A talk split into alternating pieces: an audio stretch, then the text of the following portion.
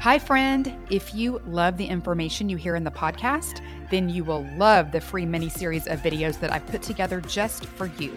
It's all about the biblical blueprint for health and teaches you exact principles I've taught to thousands of Christian women that result in weight loss, better sleep, increased energy, clearer skin, and sharper brains. You can go to thechristiannutritionist.com slash miniseries to grab this free set of short, powerful teachings that will show you how to create better health God's way.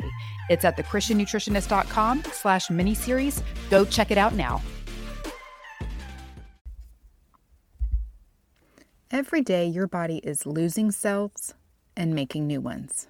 Every tissue, organ, and gland in your body is constantly regenerating, making new skin cells, liver cells, gut cells, muscle cells, brain cells, all the cells.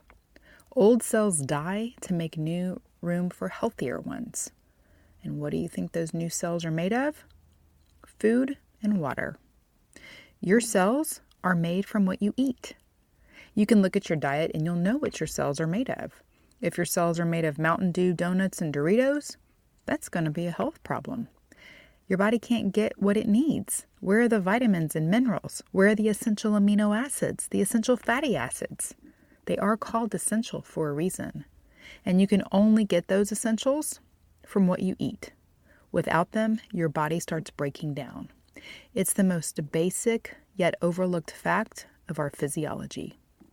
Jesus used the analogy of how a wise man builds his house on rock instead of sand.